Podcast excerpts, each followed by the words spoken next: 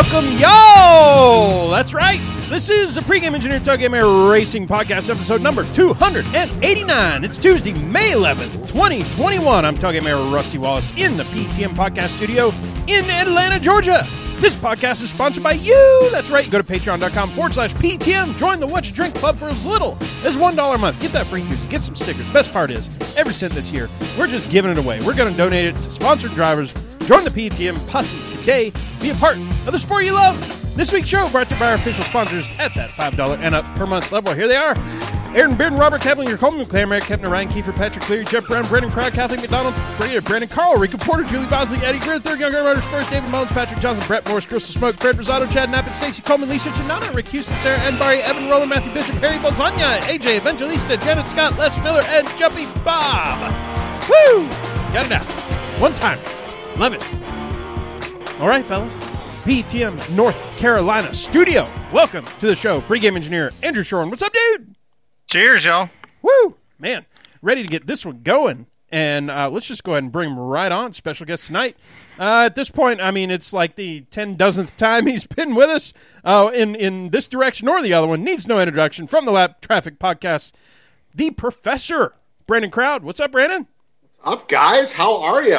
It's been Dude, a minute. Happy it- to be back. Excited. a minute. some fun tonight. I know, I know. I think it was February last time. As crazy Yeah. as that is, that's how fast these these days and months and everything else are ticking by. Uh, I saw, oh, Brandon's going to be on, huh? Didn't we just have him on? Yeah, we did, like four months ago. Right. Jesus. Okay.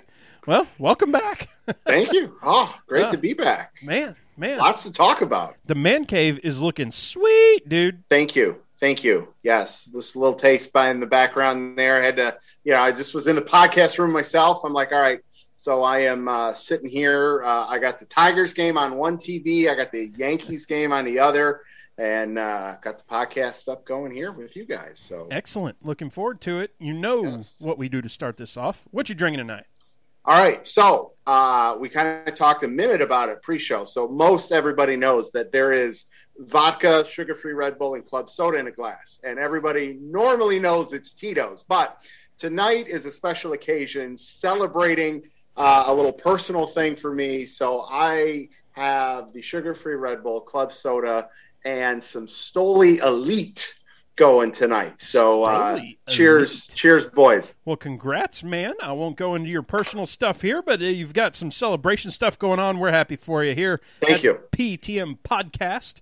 Uh, he talked about the pre show. Y'all, we had us a pre show. I tell you what, we started about five or six minutes late because it went a little bit deeper than the normal pre show goes. If you want to hear some of those stories, you got to come see us at the race. We ain't fixing to tell them on this show. I don't want that to be public. That's the pre-show. What's the after dark going to be like?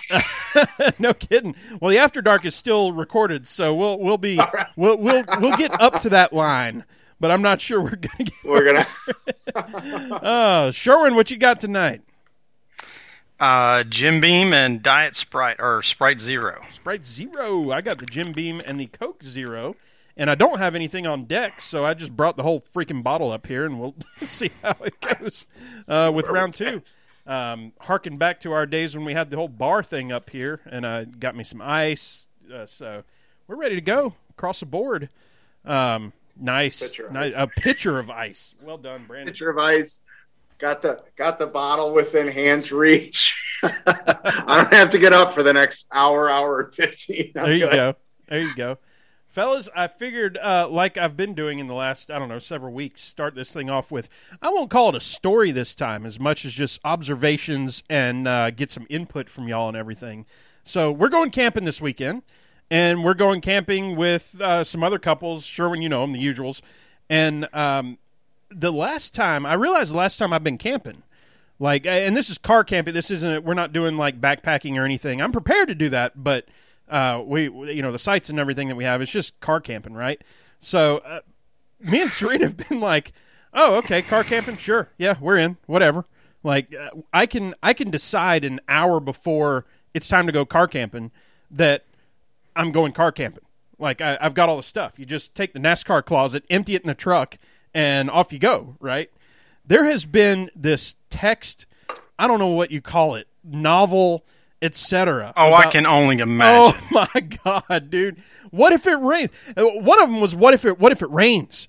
And and I couldn't help Sherwin, but think about the number of times that me and you have been Bristol, Atlanta, Darlington, uh, Talladega, where it flooded. Uh, about driving to Darlington through a hurricane and like an actual you know landfall hurricane uh, to the to the track. And and With the no- express idea of pitching a tent when we got there. right. Yeah, yeah, exactly. Exactly. I'm like, I haven't thought about rain when camping in in two decades. Did you ask them if it rains inside their car? It's uh, but I mean again, so so I, I I say that because I haven't had to think about it raining in two decades. So this is this is like, you know, they're they're kind of new. I, I won't say new to it, but they they they hadn't done it in a long time. So we keep getting it, you know, there's all these questions about what if this, what if that. I'm like, man, uh, there's a lot of drama into this camping trip that again, all I have to do is take that closet right over there, empty it into the bed of the truck and I'm camping. Like now I'm camping. I've got all the stuff. That means I've got utensils, I've got cookery, I've got uh, tent, I've got the canopy, I've got chairs, I've got uh, uh, you know the outdoor uh, carpet stuff. Uh, Sherwin, you remember at Darlington last year? I uh, we we threw away the um, the old canopy, right? Uh, Yep. Because it pretty much got destroyed. I mean, it was like a hats off moment. It's it's been with us forever. Well, I We tossed the carpet too because it was full of fire ants. yeah, yeah. The carpet was gone, so I got a new carpet and I've got a new canopy, same damn canopy that we've had for ten years, whatever it is. So I, I'm like, y'all, I'm ready to go. Let's do this. And so I'm, I'm predicting. All right, I don't know. I, don't, I doubt any one of them listen to this show, but somebody's going to call in and cancel. And I'm going to text y'all too when it happens because I want this recorded that Rusty is is saying somebody's going to call in and cancel because you know, and there's going to be some BS excuse that they make up. But I I am going to be camping this weekend. I don't know about them. Whatever it is, if I got to run through the water, run through uh, anything else. Other thing I got to run through is this gas shortage that's apparently in the southeast. You heard about this one, Brandon? Yeah, I, I have. I yes, that it's it's crazy. That is, it is. It's it's crazy. It's unfortunate. It it is. It's another eye-opening thing. I guess we could call it. Right, right. Well, without going any like geopolitical blah blah blahs on it, uh, I will say I was uh, I was coming back. I, I think I'm going to work from home tomorrow and the first half of Thursday because I got the second half off for this camping trip, of course. But uh, the truck right now has almost a full tank of gas, probably minus two gallons. Right. I figure the truck can do about 350 miles on a tank, and it's 310 miles round trip. Now, my in laws are about 30 miles short of making it back home. So I figure, worst case scenario, I can go up there if all the gas stations are out of gas from here to North Carolina, and then all of them are out all the way back through the weekend. I can coast into the in law's house and stay there, and I'm going to take my laptop and work from there if I got to. I mean, you gotta be. You gotta think. You gotta think things out, right? And and Right. I just I want to go back to, you know, if if I was called tomorrow and said or tonight, if someone called me tonight, nine twenty three, and goes, "Hey, we're going camping tomorrow," I could have the truck loaded in thirty minutes and short of food, be ready to go and and and survive. Like paper plates, cups, uh, salt, pep, like. I've got three Rubbermaid containers that are just stacked with all the necessities to camp or tailgate. Whether it's hey, we're going camping or we're going to a football game and we need to set up, everything's ready to go, loaded, thirty minutes, no questions asked, like ready to roll. I would love to know, like, like what you know. I feel like we're on a bidding show here, right? Like, all right, let's see how much how much of a campsite can you arrive with with like one hour preparation, thirty minutes preparation, and five minutes preparation, right? I think if you gave me five minutes, I would have, I would at least have shelter, bedding, um, and and like um, yeah, shelter bedding and a canopy and the floor, and I'd probably throw two chairs in there on my way out. I think I could get there. I think in five minutes I could get there. It, it'd be a it'd be a hell of an ordeal. Now cookery might have to be like, well, we're just going out to eat. Like that, I- that would have to happen. So I do have. I've got one of those uh, fold up uh, grills, Mhm. and I got those. I've got at least four of those one pound green propane tanks, so I could get by for a few breakfasts, yeah, dinners. Lunch might be questionable. You might be on your own for lunch. But, I mean, I'm I'm getting by for a few days if I had to within 30 minutes. And so the point is, here we are, what three days before we're supposed to leave, and it's this whole ordeal, right? And I'm like, three days. I still haven't even started thinking about camping, and I'm still going camping. Right. Ah, Uh, I love it. You know, the it. only the only thing I'm going to be missing uh, is um, is the stuff that's in Sherwin's camp box because uh, we're kind of like the yin and the yang, and and when we get together, um, Sherwin's got like all the um, I would say all the all the small stuff that you need, like all the plates and cups and napkins, like and not not just like crappy ones. Like he's he's got this thing stocked. It's it's for real, right? And and so you you roll up and you're like. Uh, I need a cigar cutter, and he's like, "Boom, I got that. I need a lighter. Boom, here it is. Uh, I need this or that. Like everything is in this box. It's this magic box, Sherwin. it's a good box. I try to dig through it every now and again and make sure the things that uh, are there. I mean, the kitchenette plates, uh, reasonable amount of plasticware, a lighter just dancing around in the bottom of it, cigar cutter, uh, fillet knife. Yeah, yeah. Uh, fillet knife is clutch. It's pretty. It's got you know there uh, you know just a box of trash bags, Ziploc bags, whatever. you know, like for me, like, you know, when I started camping, whether it was just to go camping, race it, whatever it may be, like, you know, you hit up that garage sale and it's like, oh, hey, here's some old knives. Here's, you know, saucepans and, and, uh, you know, some, some griddle things like, and that's stuff you buy for five bucks and you just throw it in that Rubbermaid bin and like, boom, you're ready to go. Like there's p- two rolls of paper towel always. Like, because for me, you guys know me. You guys know me a long time now. I'm a little anal, right? so when I come back home, I don't just unpack. I restock Mhm. in preparation for the next time. And that is something my wife lacks all comprehension of doing, but that's just how I am. Like I am I always am thinking too like, well, when's the next trip? Oh, well, I need to get this stuff in there and I'm ready to go. Yeah, yeah, absolutely. So, oh man, I, I guess, I guess uh, the the whole idea that we're going camping was like for me a total stress free. Oh, perfect. Okay, we'll go camping, and the fact that it has become this stress ball is Now you now I know Hilarious. so like all right, let's go back to Eldora, right? When you guys fly in and I bring you guys a tent, right? And this Mhm. thing poof, right? And I think I recall you went out and got one of those. So like are you to like magically impress everybody when you're like boom, tent set up, I'm ready to go? Yes. Yes, I am. So here here was the here was the only thing that I thought of was well, if it rains, I have a backpacking tent. It's one of those two person backpacking tents, but two people who know each other really well. You know what I'm saying?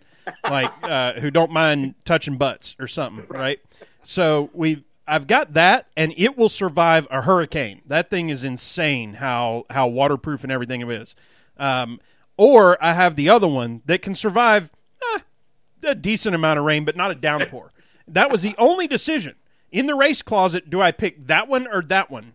And and at this point, the weather's looking like it's going to be fine, so I'm picking the big one. Yes, so we're going to roll up with that exact same tent, Brandon, Nice. that you brought to Eldora. Uh, well, not exact same same same one, but you know the the one that I went and bought right after I uh, had that one. And uh, yeah, we're gonna roll up in that, and that is the five minute setup. Just like you said, you like extend four poles, and there's suddenly a tent, and Yes. okay, we're done. There's no connector. Have you, you don't need six people. Have you seen the latest iteration of that tent? Mm-mm. I have not. No. No, You don't even have to plug anything in. You unfurl it, those four corners, you grab from the middle, and you pull it up. huh? How about And boom, That's tent. it. I mean, it goes from 45 seconds to 10.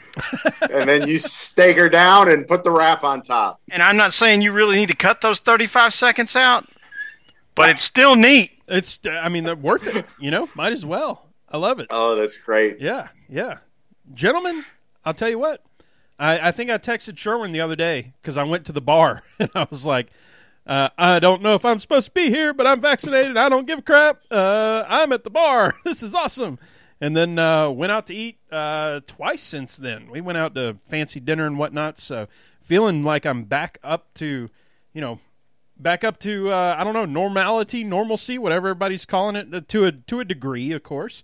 But uh, here I am talking about you know going out to places, camping, blah blah blah blah blah blah. All that, all roads lead to a NASCAR race. Well, and I, I'm on, yeah, for sure. I'm gonna back you up just a second, not to drag everybody else through the mud again on the camping thing, because there is a, a funny anecdote to this because of how much we've done this. Because we run into inevitably you run into people that just don't, just like what pe- uh, Rusty's talking about, people he's going camping with that don't really have the perspective, and it's like, okay, if you add all the weekends up, we're talking about probably 50 weekends, maybe about five of them total that we haven't camped, mm-hmm. like in the whole duration of being a fan, and they're like, so you just like, you just camp. We're like, yeah, Yeah. like every time in a tent. Yeah, yeah. like it's de- it's easy. This is a very easy process. If y'all haven't Or, seen, or we got the Yonkers RV, oh, that was Well, nice. yeah, I That- count that as one of the times that we didn't camp. right? likewise, likewise, yeah, yeah. Oh, y'all ought Which to side see. note, the uh, Brad is supposed to come up here in two weeks, and we're supposed to go play golf. Oh, sweet, Nice. That'll be fun. Yes. I um uh what was I gonna say? Oh, I was gonna say y'all should see when me and Sherwin roll up on a campsite at the track. There isn't any talking. There's two beers that get cracked open. That's the only thing you're gonna hear. And then you see two guys walk around for about five minutes, and then suddenly, what you couldn't even tell because it doesn't even go above my bed rails on the truck. Uh, so you couldn't even tell there was anything in there. I've got all the fold out everything. There's a gigantic campsite set up with with lawn that's laid down, chairs, tables, everything is up, and and it's uh, I don't know what what's it take 15, 20 minutes, sure, when the whole thing's up. Pretty much. I mean, the hardest part before was that old Coleman tent with the bendy poles. Nope. Now that that anymore. is now that that process has been reduced to about a minute and a half. yeah, beautiful deal. Uh, Brandon, you talked about it. I went and played golf. Uh, played with my dad for the first time that I've played golf, probably in like a year and a half or something. And that that wasn't intentional. Uh, it's just uh, things didn't align and blah blah blah. And I hadn't played golf in forever. Uh, I played the worst round of golf and had the most fun that I've had. It- All that matters. you know what's funny is that if you're playing often and you have a terrible round, it really brings you down. Uh, but if you haven't played in forever and you just go out and smack at a ball, it, it's actually really fun. My dad's like, "What'd you have on that hole?" Eh, I don't know, nine.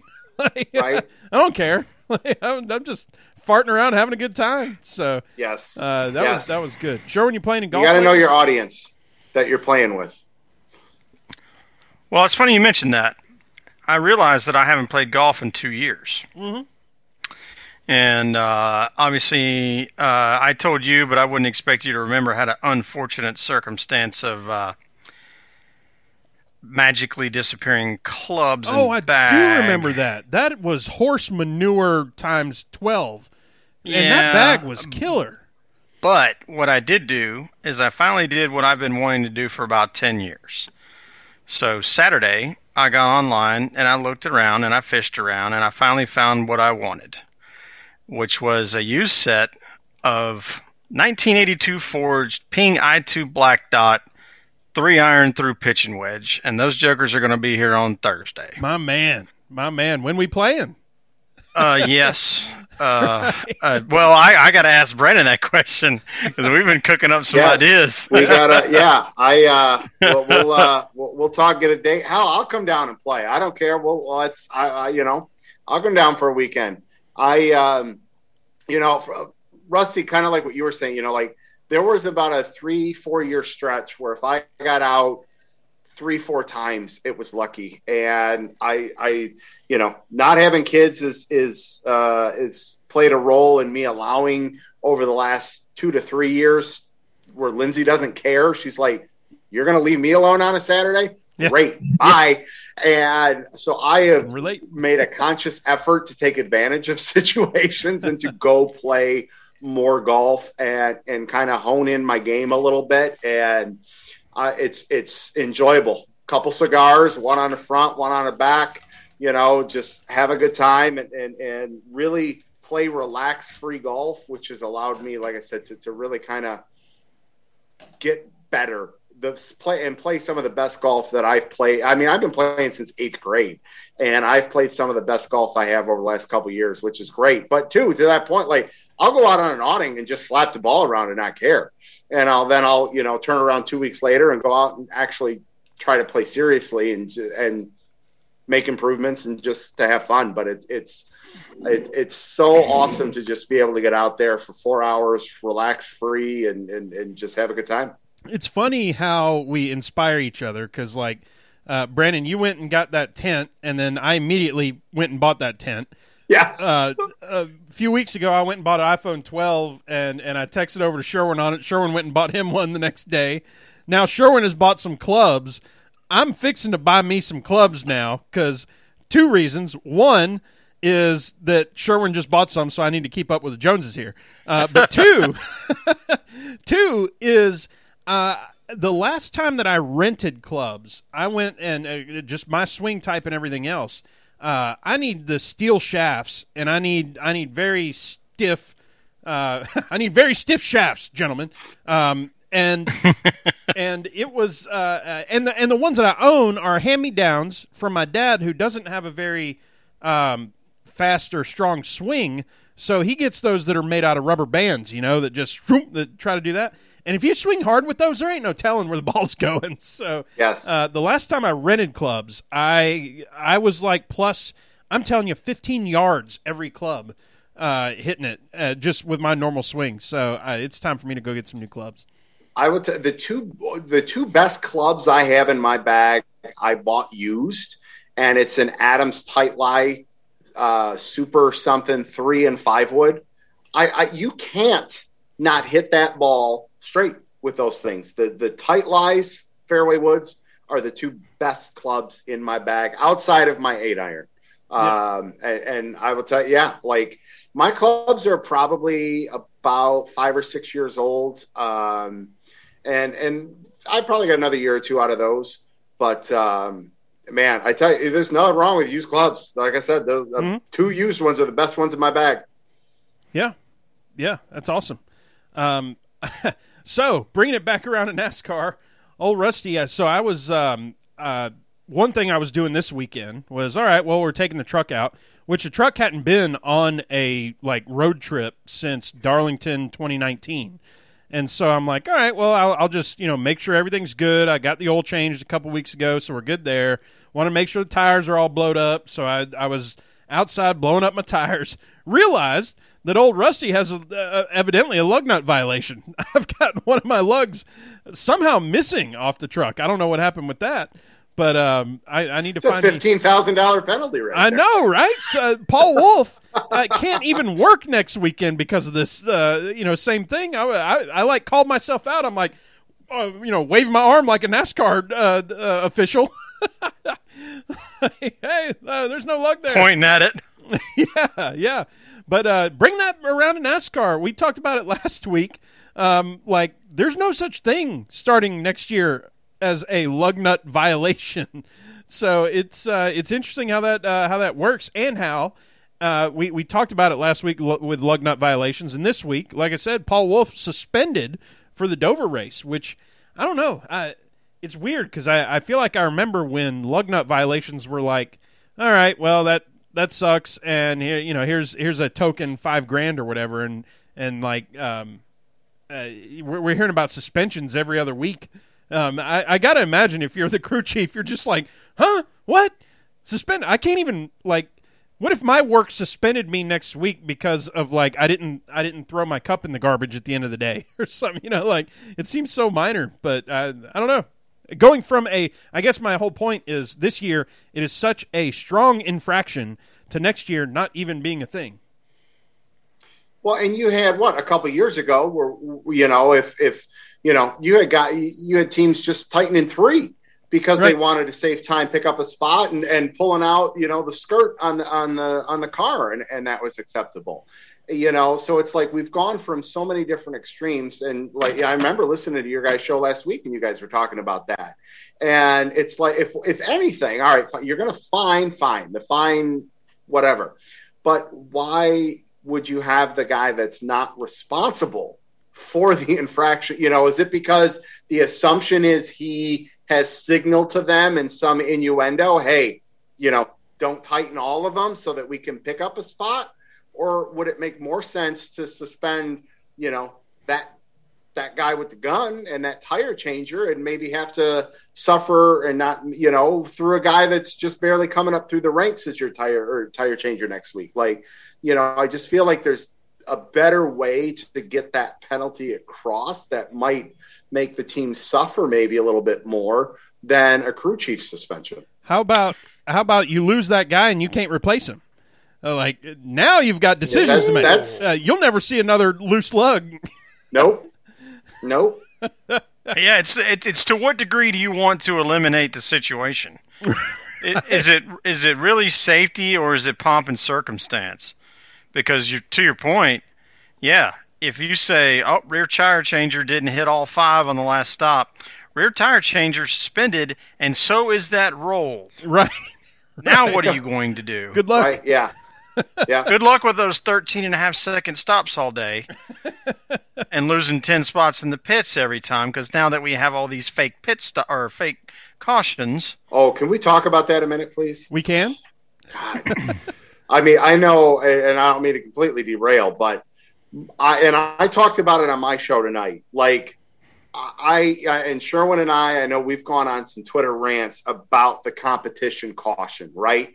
And I, I tried to play the objective role as I always do, and I get it, right? Like no practice, fine. We're going to use that as the excuse to allow and, and create a caution so that teams can come and look at tire wear and all that kind of stuff. But why can't NASCAR have the discretion? And depending on whether we're at Martinsville, whether we're at Michigan, whether we're at Talladega, you know, set a percentage, right? Like if a actual natural caution comes out within X percent at whether we're at short, intermediate, or super speedway, that NASCAR can just deem that now, hey, teams, that this is now our competition caution so that we don't have to have the nonsense and chaos that we had on Friday and Saturday. Yeah, well, that I, that's one way. There, I don't know. I feel like there's there's multiple ways. Sherwin, you you sounded like you had an opinion on the uh, we'll call it the fantasy cautions. Well, um, I mean, we did see it play that way on Sunday, though, right? Because we got a caution at lap 21 and a half and they were going to call the competition at 25. And they said, okay, this is going to be the competition caution because mm-hmm. it was two and a half, three laps before it was going to be anyway. But I mean, I remember right at the beginning of the the race, they were like, "Yeah, we got a competition caution." I'm like, "The hell! It didn't rain. Why are we having a competition caution?"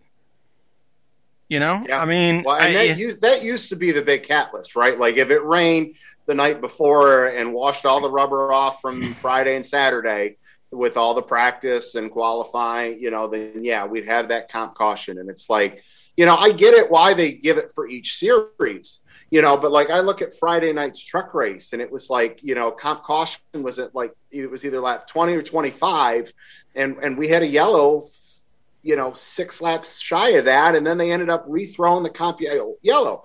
And I'm just like, why are we like, if we're going to throw it, fine.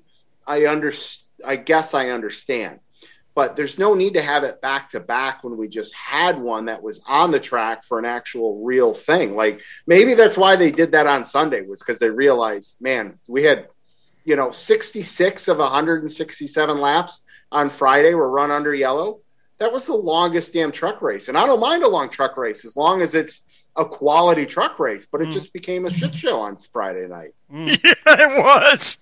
Like, Oh, yeah, it was messy.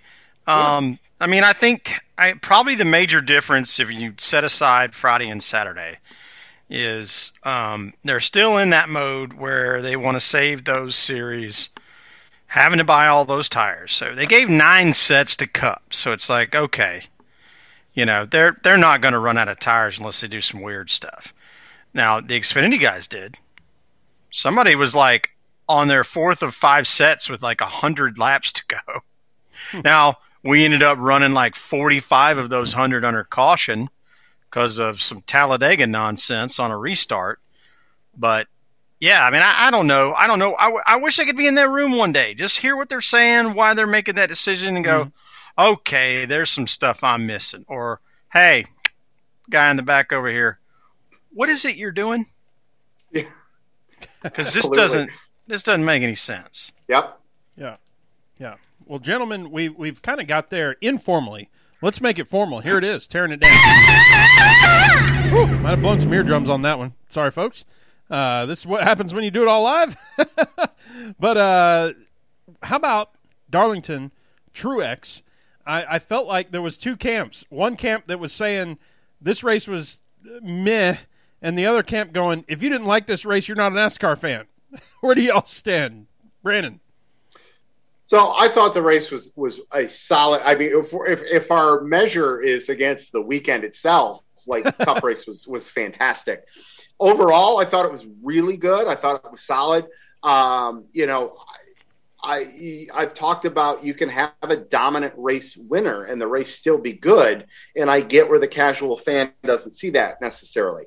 But I thought the race was great. You had comers and goers throughout the entire race. You know, when when you've got your stage winners and your final finishing, and you've got stage points across 17, 18 different drivers. To me, that shows movement. That shows some guys had it at the start, some guys had it mid, some guys were set up for a late race. And so I like to see that. That's what we had. Uh, I mean, uh, we had Larson threading the needle at Darlington three wide, right? Like, I mean, you had a lot of competition way beyond Martin Truex Jr. And I think that's great. I also love the fact that Martin Truex Jr. won the race. Like, guy had the car to beat, and guess what? Nobody beat him. You know, so what? You know, if we're going to complain about cautions and all that, did you want the shootout to the best car not winning possibly on a restart, or do you want the best car to win the race? You know, and it's it's that fine line of well, how much side by side action are we going to get and all that kind of stuff. I mean, it, it delivered. It maybe didn't give us Southern 500 Saturday night racing in September, Darlington, but the race was great. Number supported it. Three over three million people tuned in. So, I mean, A in my book. Yeah. Yeah, I so here's where I think there is some fair criticism that exists, and we already we already discussed the all the extra cautions that we don't consider to be natural cautions. So I'll leave that aside. I think one of the things that is missing that used to be there when we see we used to see a lot of these races where the fastest car would get way out ahead and be getting gone. Uh, maybe not all race long, but for periods of time. Uh, the thing that we're missing is the broadcast group used to just go, okay, the leader's 12, 15 seconds ahead of everybody else. We don't need to focus on the leader. Let's go find the places where racing is happening for positions of impact. In this case, maybe we're getting 10 or 15 minutes away from where we're going to have a stage in. And you got positions 7 through 13. And there it's who managed their tires, who's going to get that last stage point. going to get that 10th, you know, that one stage point. It might matter uh, another 14 races from now. They used to go back into the field, even when before stages existed, way before stages existed. And they would go find that race. Or they'd go find the bee. Where's the beehive? Let's go find the bee. Where are all these cars all bunched up at? You know, where does it look like there's about to be a caution? They don't really do that anymore. And I think that's I think that's fair criticism of Fox's approach to broadcasting the race now is instead of just showing the leader running around and around and around and outrunning everybody, move on back into the field. Find the place where the racing's happening. Yeah. And then come back and go, oh, by the way, Truex is still leading by 12 seconds. Okay. And we're going to go back to 19th place because look at this gaggle of cars.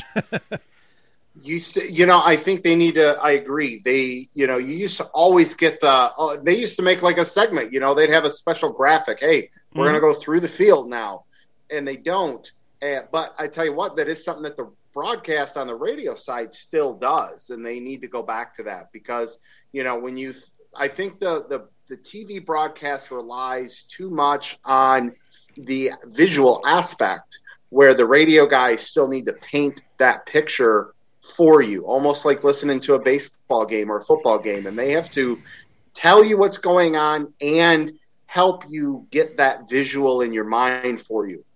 And and that's something where you know I'd rather have the TV on with a baseball game on, but listen to the broadcast side of it. I'll do that sometimes with the race, even though there's a time delay.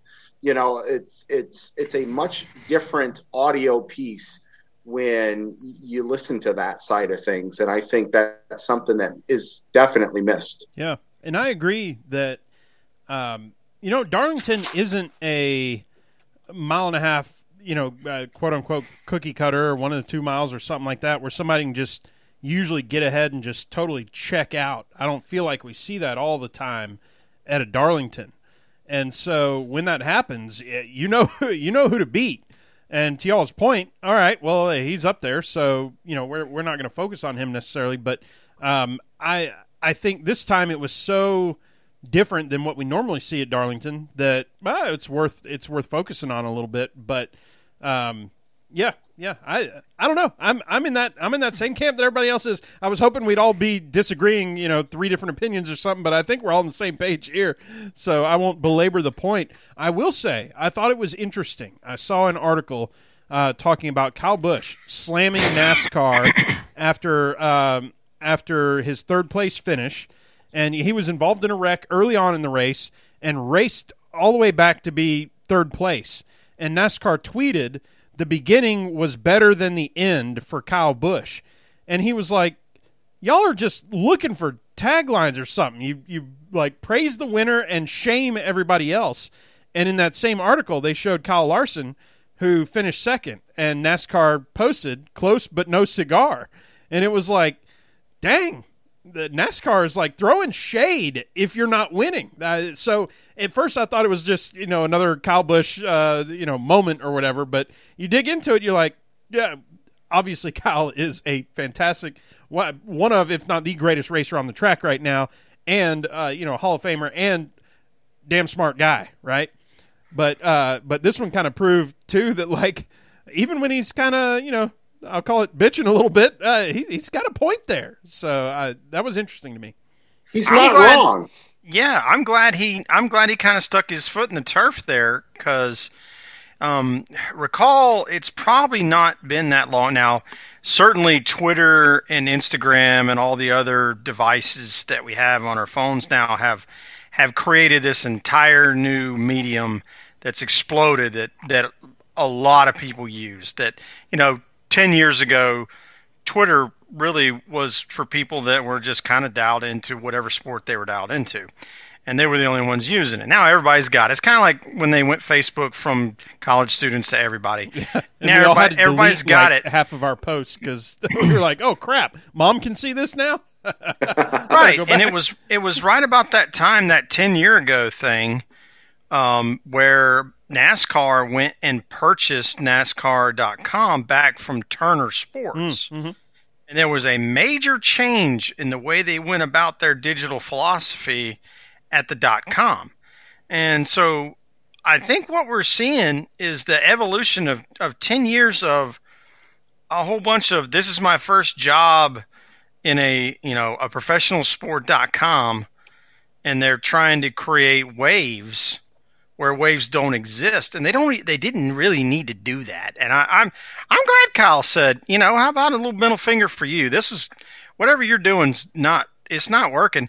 And and I would say, and I would add this a little bit more. Our friend, you know, we've got some friends that are on the digital side with with one of the broadcast partners, and I've been really, really disappointed with their approach to marketing NASCAR this year. The only thing that they are showing is wrecks. Mm. Well, we know this isn't a demolition derby. hmm That's all they do. Every racetrack. Watch NASCAR on broadcast partner and look what they're posting all week leading into the track we're going to.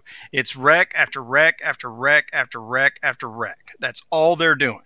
And it's like, where, where's the value in that? That's that's hard for me because how do you think that those people are being measured in their own job?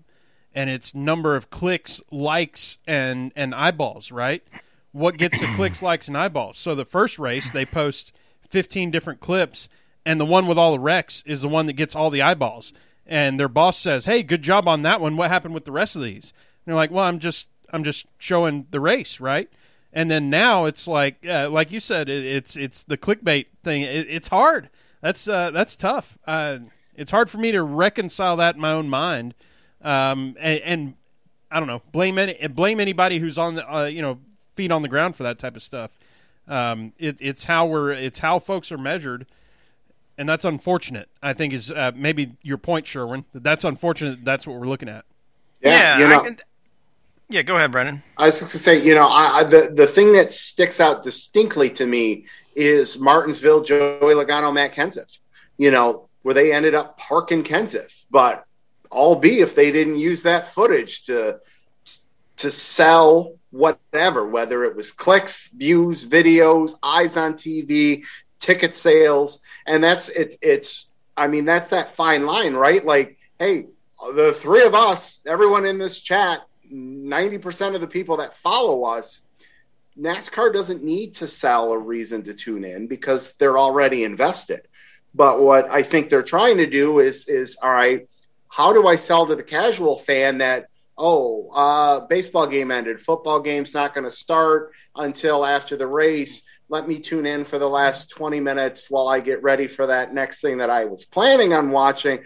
And that's, I think, where it becomes that catch 22. It's like, man, we're looking at it like you could have showed X, Y, and Z, but man, that, that, that maybe doesn't get extra viewers or, you know, which then leads to commercials, which then leads to maybe someone's, you know, and it's, it's such a shame that that's what social media has caused all of this to turn into. Well, think about it from this perspective. If you like bumping, beating, and banging, and this is stock car racing, particularly Martinsville, let's focus there. If you want to see one of the best finishes at Martinsville there's ever been, it's uh, you know Truex high, wide, and sideways as hell coming to the line. Mm-hmm. You know, beating Denny Hamlin. It's it's Jeff Gordon getting thunder pissed trying to pass Jimmie Johnson, beating banging for three or four laps. But neither car wrecked. They finished 1 2. Is that not more exciting than a car 10 laps down dumping the leader for no apparent reason?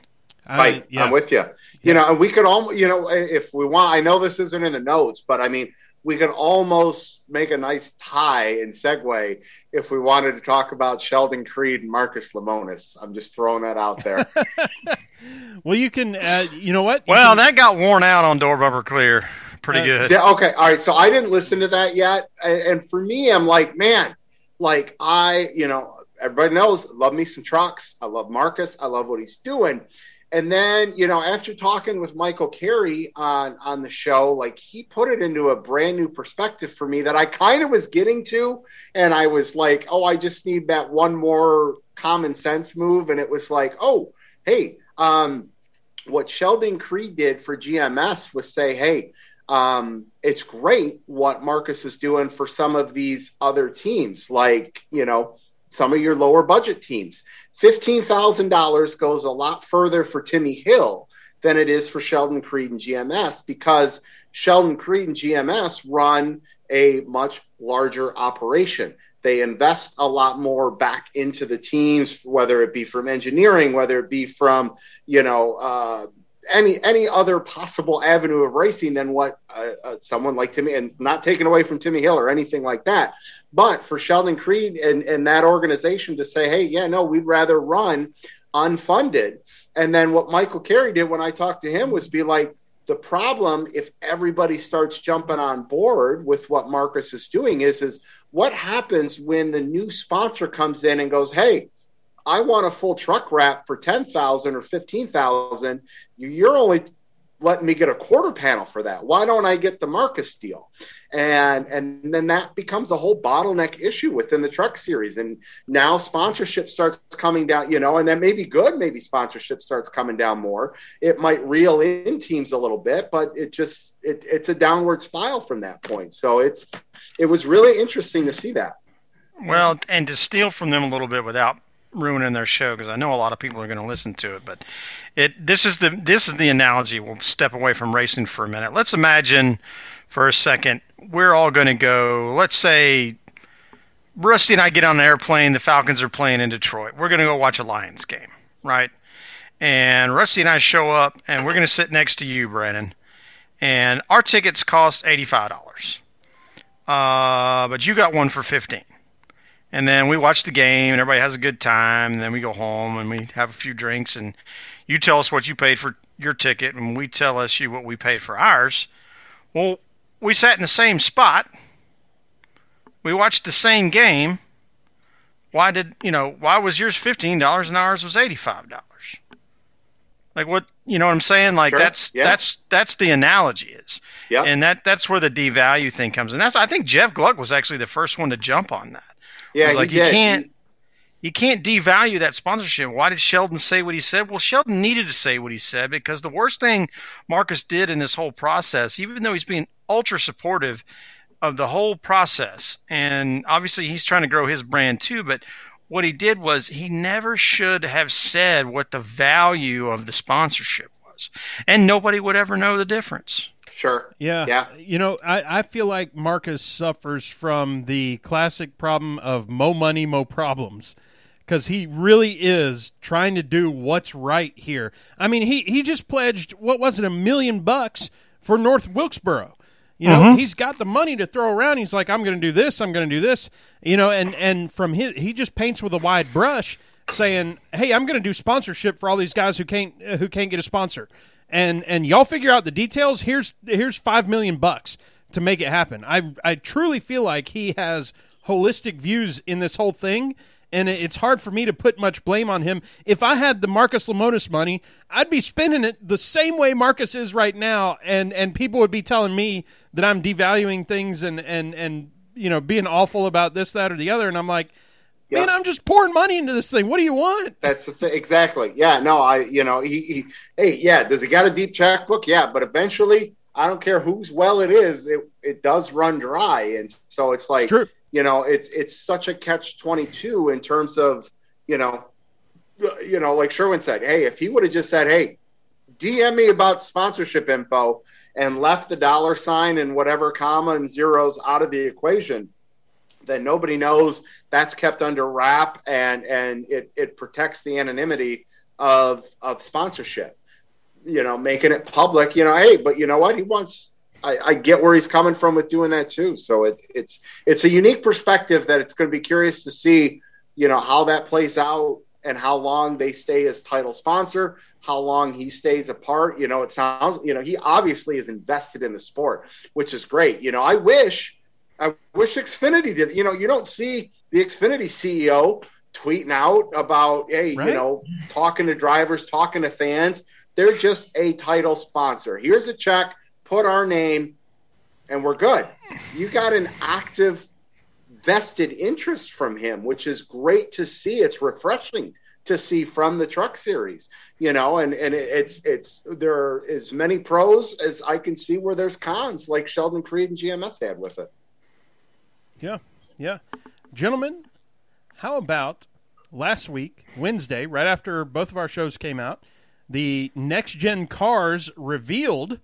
Um, I have I have some opinions here, but I'm curious on y'all's thoughts on uh, on what they look like. If you feel like there's a winner in that series or in that uh, whole ordeal, uh, and and yeah, what you think. So, Brandon, let's start with you. What what was your reaction? I mean, they're sweet looking. I mean, they they they look sharp, right? You know, um, the the cast aluminum wheel looks good. The body looks good. Um, you know, it's it's they're still hugging the ground. Uh, you know, spoilers still there. You know, so for me, I, I mean, I, I want to see it. You know, and it's I don't want to see it at Daytona. That's not going to make a difference. If if they stay at the road course the next week, that ain't going to make a difference. So it's you know, where's race three, four, and five at next year with it? That you know, let me see what you got. Yeah, Sherwin.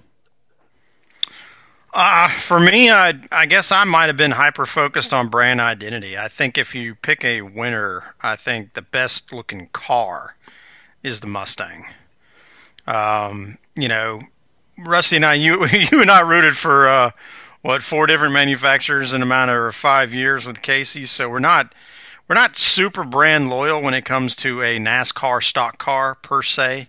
I mean, obviously, I think the Camaro looks great and I think the Toyota Camry still looks like you're going to go to the carpool line with it.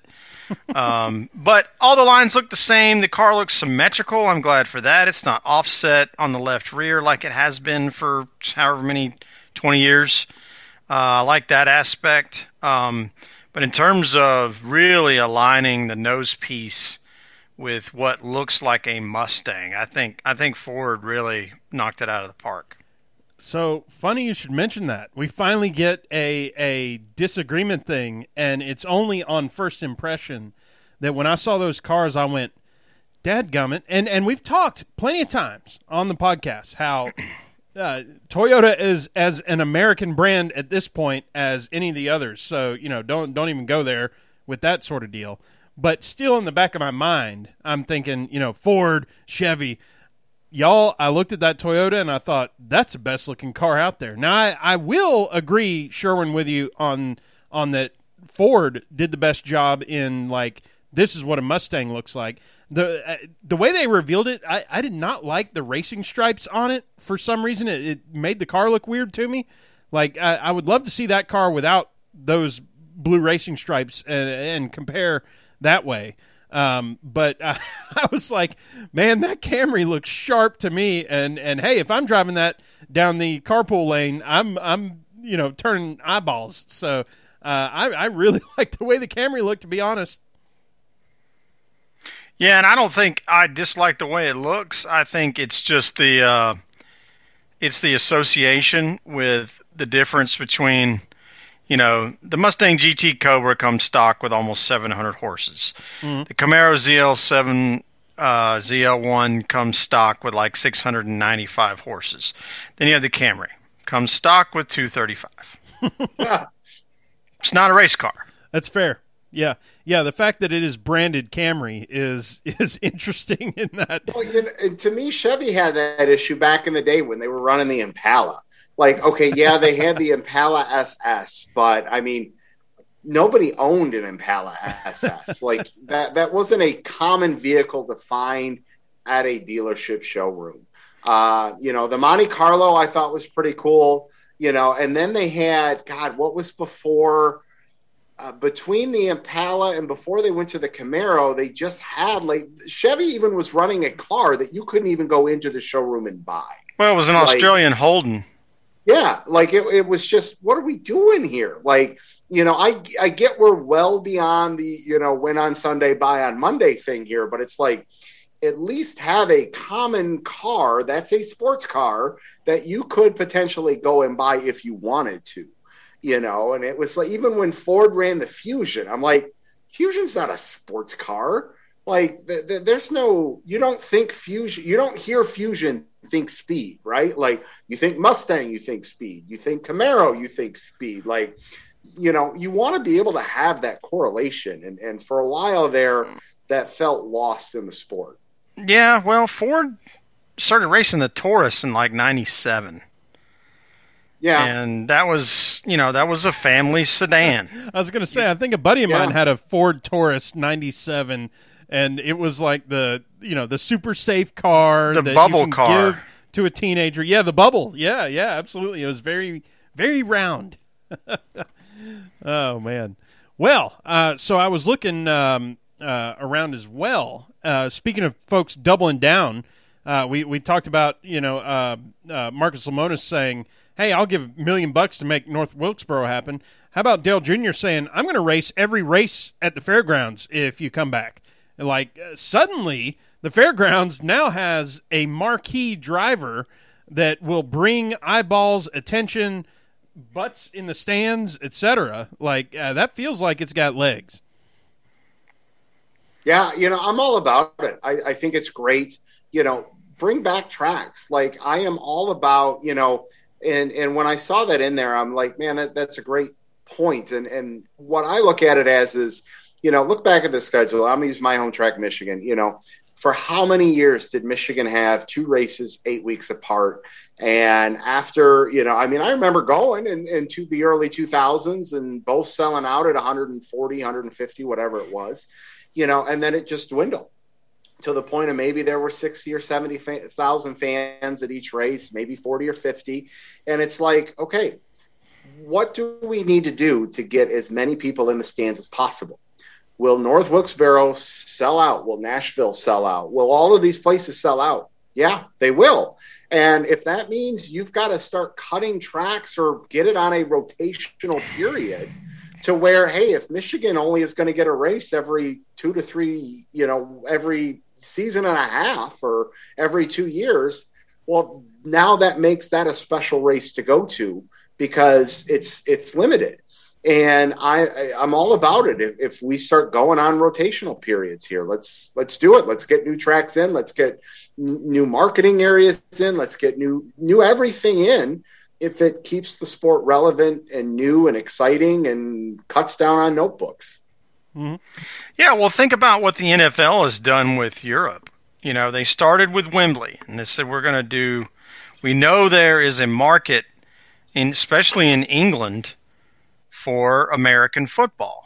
We we've tested it. We tried the Euro football thing. It it sort of kind of worked for a half a minute, but then they're like, wait a minute. What if we play one in Ireland? What if we don't play at Wembley? What if we play at Man City Stadium?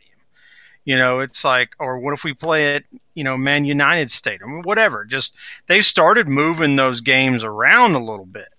You know, let's go play in Mexico City. You know, let's go play at Aztec Stadium um, you know, it, it you to your point, if you don't go every year, it becomes a higher demand opportunity. That's why I, I love the idea that we're going to seven road courses. But some of these things need to move around a little bit. And you know, there's, I know everybody wants to go to Montreal because it's the biggest party city in the world.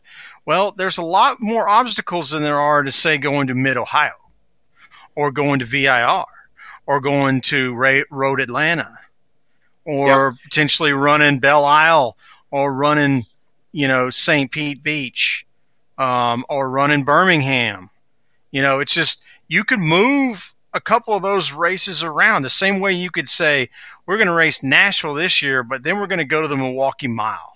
And then we're going to go back to St. Louis and the Arches Speedway. And then, you know what I mean? Just bump those yeah. things around. So where, you, yeah, if you create the demand, that's like Rusty's always been telling me leave them wanting more. Mm-hmm. Yes, no, I agree. There are certain tracks that you go to every year. There are a few key tracks you go to twice a year, and the rest should be open. You're going to start the season at Daytona. You're going to go to Bristol twice. You're going to go to Martinsville twice. You're going to go to Darlington. I like that Darlington's got two races now.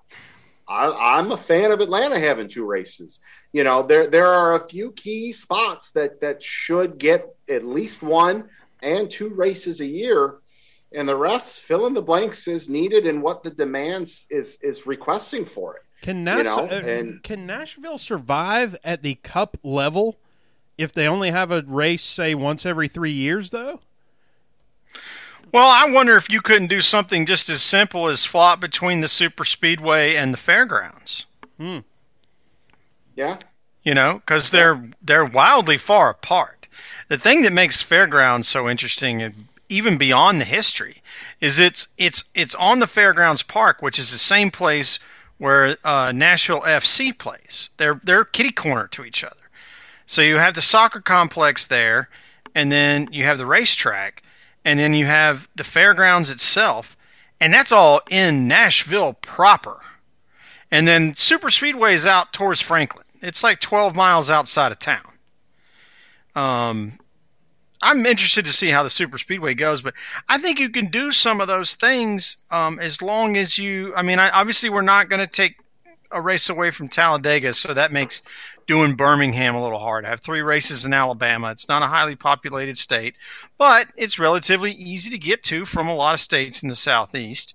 So maybe one year you do have three races in Alabama. I don't know how you do it, but um, and you do it at places that already have infrastructure. That's why I say if you're going to add a road course, uh, the one that makes the most sense right off the top, obviously, was Road America. Boom, mm. we're doing that. Oh yeah. The next one's Mid Ohio.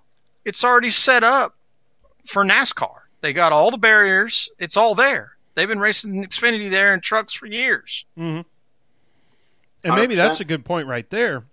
Bring bring everybody to somewhere, and and maybe it, maybe one single track doesn't survive as just a cup track that that they need that every year. But if they have some race every year, and we're rotating in and out, then uh, you know at, at the you know NASCAR level, I'll call it one of the top three touring series, then uh, then maybe you do. So anyway, with that, gentlemen, let's gas it up. Here we go.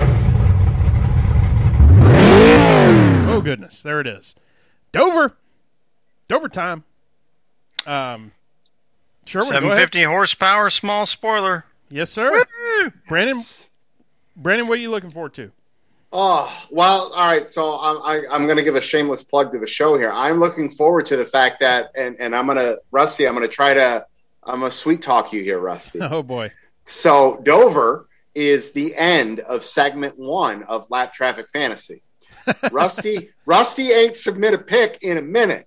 And so segment two, starting scratch, man. So it, it's time to come back. Okay.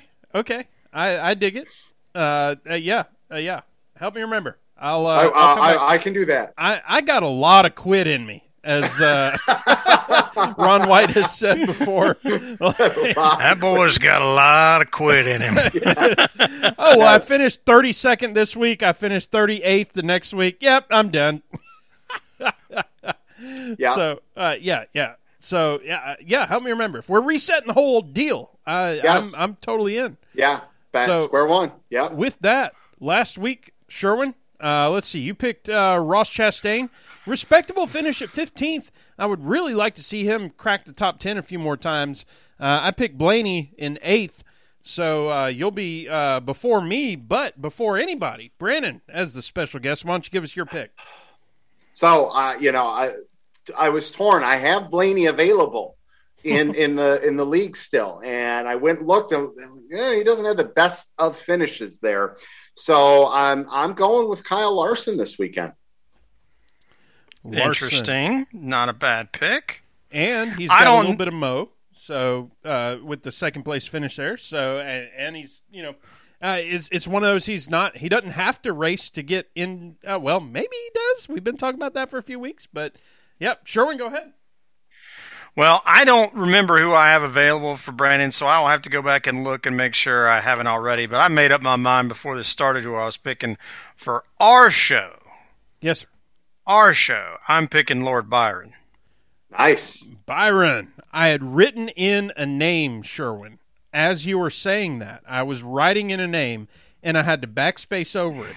I thought you were going to pick my pick, who has won at Dover recently, well, relatively recently, and is yet to have his win yet this year. Mr. Hometowner Chase Elliott is Rusty's lock of the century of the week. So I'm, uh, I'm going with Chase. All He's right. due. He's due. Due is, uh, you know, saying somebody is due is like saying that red is due on the roulette table, right? you know, so you got to be careful with the wording there, but because uh, then green pops up. So right, right. But you know what, Brandon, I'm with you. Oh, you always got to cover zero double zero. That's right. just a lost bet, always. yeah, yeah. Just you have to do out. it.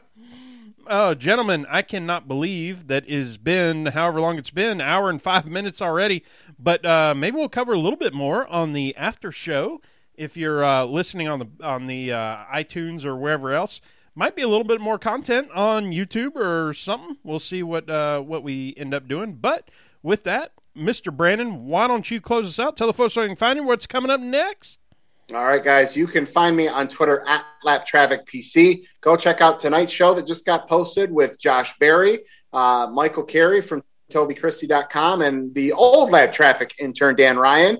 Uh, next week, two shows coming up for you guys. Jeff Okay. Striegel and I are going to recap the first half of the regular season on Tuesday.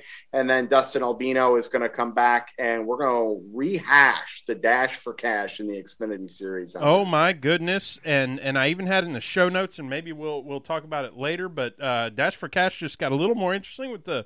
Noah Gragson uh, ordeal. But that all said, Sherwin, tell the folks where they can find us.